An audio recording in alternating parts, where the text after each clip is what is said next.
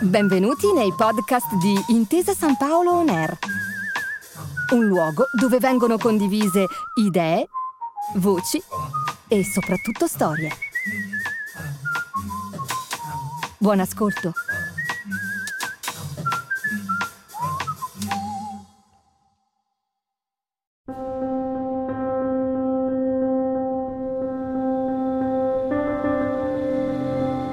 Stefanie Gengotti, fotografa italo-francese che vive a Roma, vincitrice a Cortona del Happiness on the Move 2019. Laureata in traduzione inglese e francese, si occupa principalmente di reportage e ritratto fotografico. A Cortona con il progetto Circus Love sul Nouveau Cirque, noto anche come circo contemporaneo, iniziato nel 2016 in cui racconta la storia e la vita quotidiana di sei famiglie circensi. Come nasce l'idea del progetto e come è diventata realtà?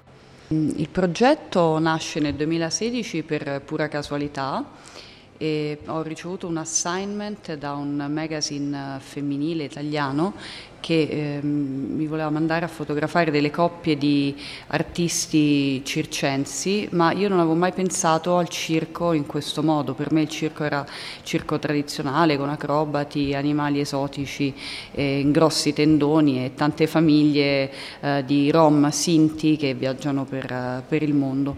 E quindi non sapevo sinceramente che avrei trovato la realtà di cui poi mi sono innamorata per i eh, successivi quattro, quattro anni.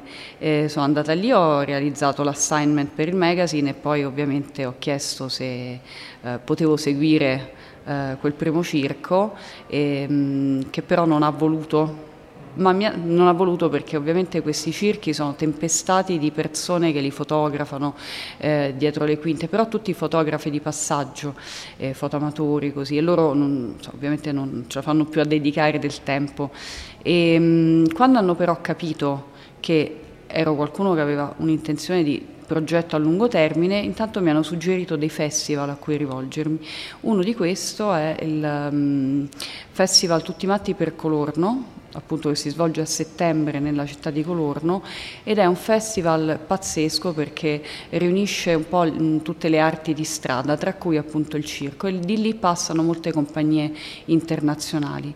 Eh, sono andata, ho incontrato la prima famiglia, un circo molto particolare, si chiamano i Brunet Bros e da lì è cominciata l'avventura che eh, mi ha accompagnato fino, fino adesso. Qualsiasi opera d'arte porta in sé un bagaglio di emozioni e sentimenti che sono dapprima dell'artista e poi passano a chi viene a contatto con l'opera. Quali sono le emozioni e i sentimenti che intendi passare a chi si troverà davanti al tuo lavoro esposto a Cortona? Allora, sicuramente anche io lavoro moltissimo proprio sull'idea del, um, dell'emozione e soprattutto dell'intuizione. Io dico sempre che viaggio un po' a cavallo tra, eh, tra, due mondi, uno reale dove sto pochissimo e uno assolutamente ehm, altro, altrove, dove faccio un sacco di cose non, non concrete ma penso e, e agisco su altri piani. E quindi chiedo sicuramente chiedo una chiave per poter accedere al mio lavoro, intanto ehm, proprio quella di entrare in una dimensione spazio-temporale diversa, perché nel circo il tempo scorre in maniera completamente diversa. È veramente una bolla spazio-temporale, eh, potrebbe essere l'inizio del Novecento come potrebbe essere una eh, una realtà futura magari di un mondo dove si capisce che eh, tornare indietro forse è l'unica, è l'unica via di, eh, di, sopravvivenza o comunque di, di, vita, di vita, reale. E, ehm, e poi l'altra è sicuramente l'empatia io lavoro tanto sul rapporto empatico con il soggetto, ci passo tanto tempo, costruisco proprio un rapporto d'anima con le persone che scatto e anche dei rapporti così stretti che poi restano nel tempo. Io sono ancora molto legata a persone che ho fotografato vent'anni fa, quindi per me è proprio importante e quella è la chiave d'accesso per, per, capire i miei lavori che vanno proprio a scavare nell'intimo di, eh, delle dinamiche familiari, perché amo anche molto lavorare sull'idea di, di famiglia. Un invito agli ascoltatori. Perché venire a visitare il festival ed un eventuale consiglio per meglio osservare il tuo progetto in mostra?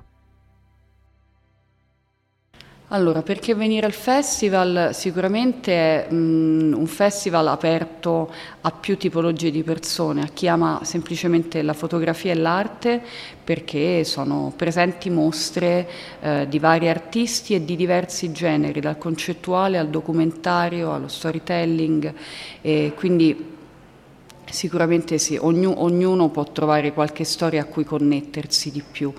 Eh, per chi invece è un fotografo, anche agli inizi è importante fare le letture portfolio, è un luogo dove si possono incontrare i foto editor, che sono le persone che poi ci permettono di pubblicare il nostro lavoro, quelle che ci danno poi visibilità.